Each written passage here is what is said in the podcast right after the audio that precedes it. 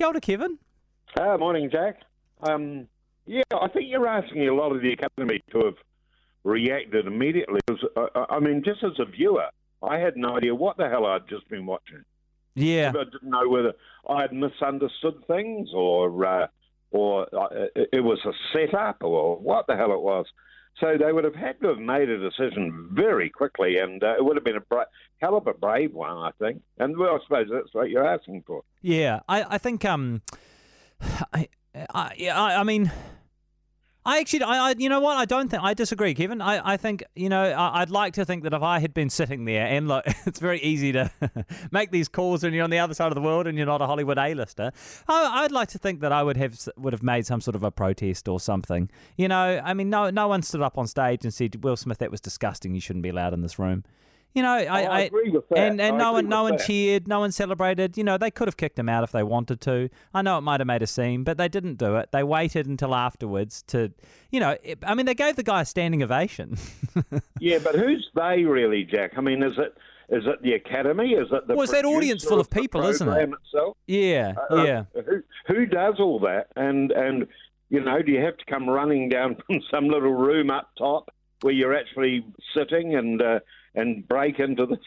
I just think it would have been really difficult to have done it before his uh, his Academy Award Yeah, was called. yeah, perhaps, But- perhaps. I don't yeah. know. But I agree with the other things you say. Yeah. I think it is a pity nobody stood up and said something. Yeah, no, I do too. Anyway, it's it's it's, a, it's an interesting little thing, isn't it? Hey, Kevin, you Yeah. want to talk about looking after your customers this week?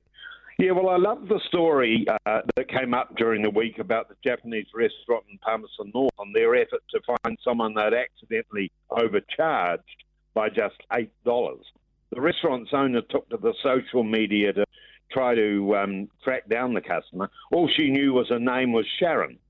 The local radio station was so impressed she cared so much uh, uh, that they used their huge electric billboard to get anyone to call uh, called Sharon to call in. Uh. Eventually, the right Sharon is found, and the eight dollars refunded along with a free curry. Were you up with that story, J- Jack? Yeah, yeah, I saw that. I mean, that's it was a gr- it was a lovely story. I did wonder how they were gonna find the the right Sharon. You know, I Yeah. wondered if it was going to be like one of those identikit things where they line up five Sharons and you got to pick the right one out of the lineup or something. Yeah. All this reminded me of a letter I once received from New Zealand's most respected art dealer, the late Peter McLeavey. The letter was a corrected receipt for a picture that I'd bought of him. It was beautifully typed out on his trusty typewriter. Peter was wonderfully old school. And in pen and ink handwriting underneath, Peter added, Dear Kevin, I seem to have made a $1 error. I enclosed this to balance the books. And here he drew an arrow to a $1 coin that he had taped to the page. And then he ended Cheers Peter. Now, Peter McLeavey was a fabulously successful art dealer who represented New Zealand's top artists, Yeah. Colin McCahon, Bill Hammond, Gordon Walters, etc., etc., etc. By the time I'd met him, he was dealing in record-breaking million-dollar art transactions rather than the modest purchase that I'd just made.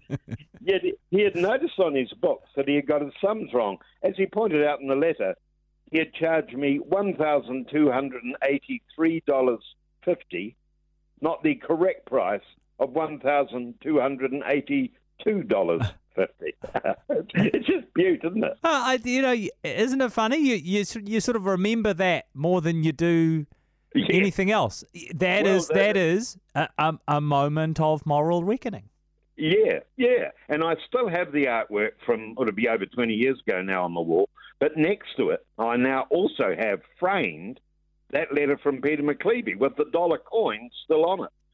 I got to know Peter quite well after that. He didn't like the media much and usually refused to do any interviews.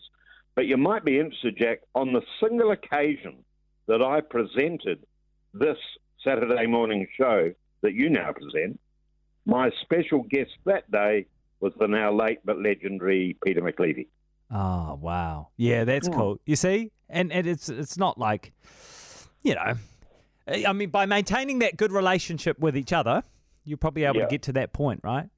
Yeah, that Yeah. was that was the only way. That was the only way it happened. Yeah. I used to love going to his gallery and just sitting down with him and he used to show me these pictures, most of which I couldn't understand at all. and uh, and he had explained to me stuff about it. He was just great because he knew I didn't have any money, and uh, um, you know, uh, so he knew uh, a dollar would make all the difference.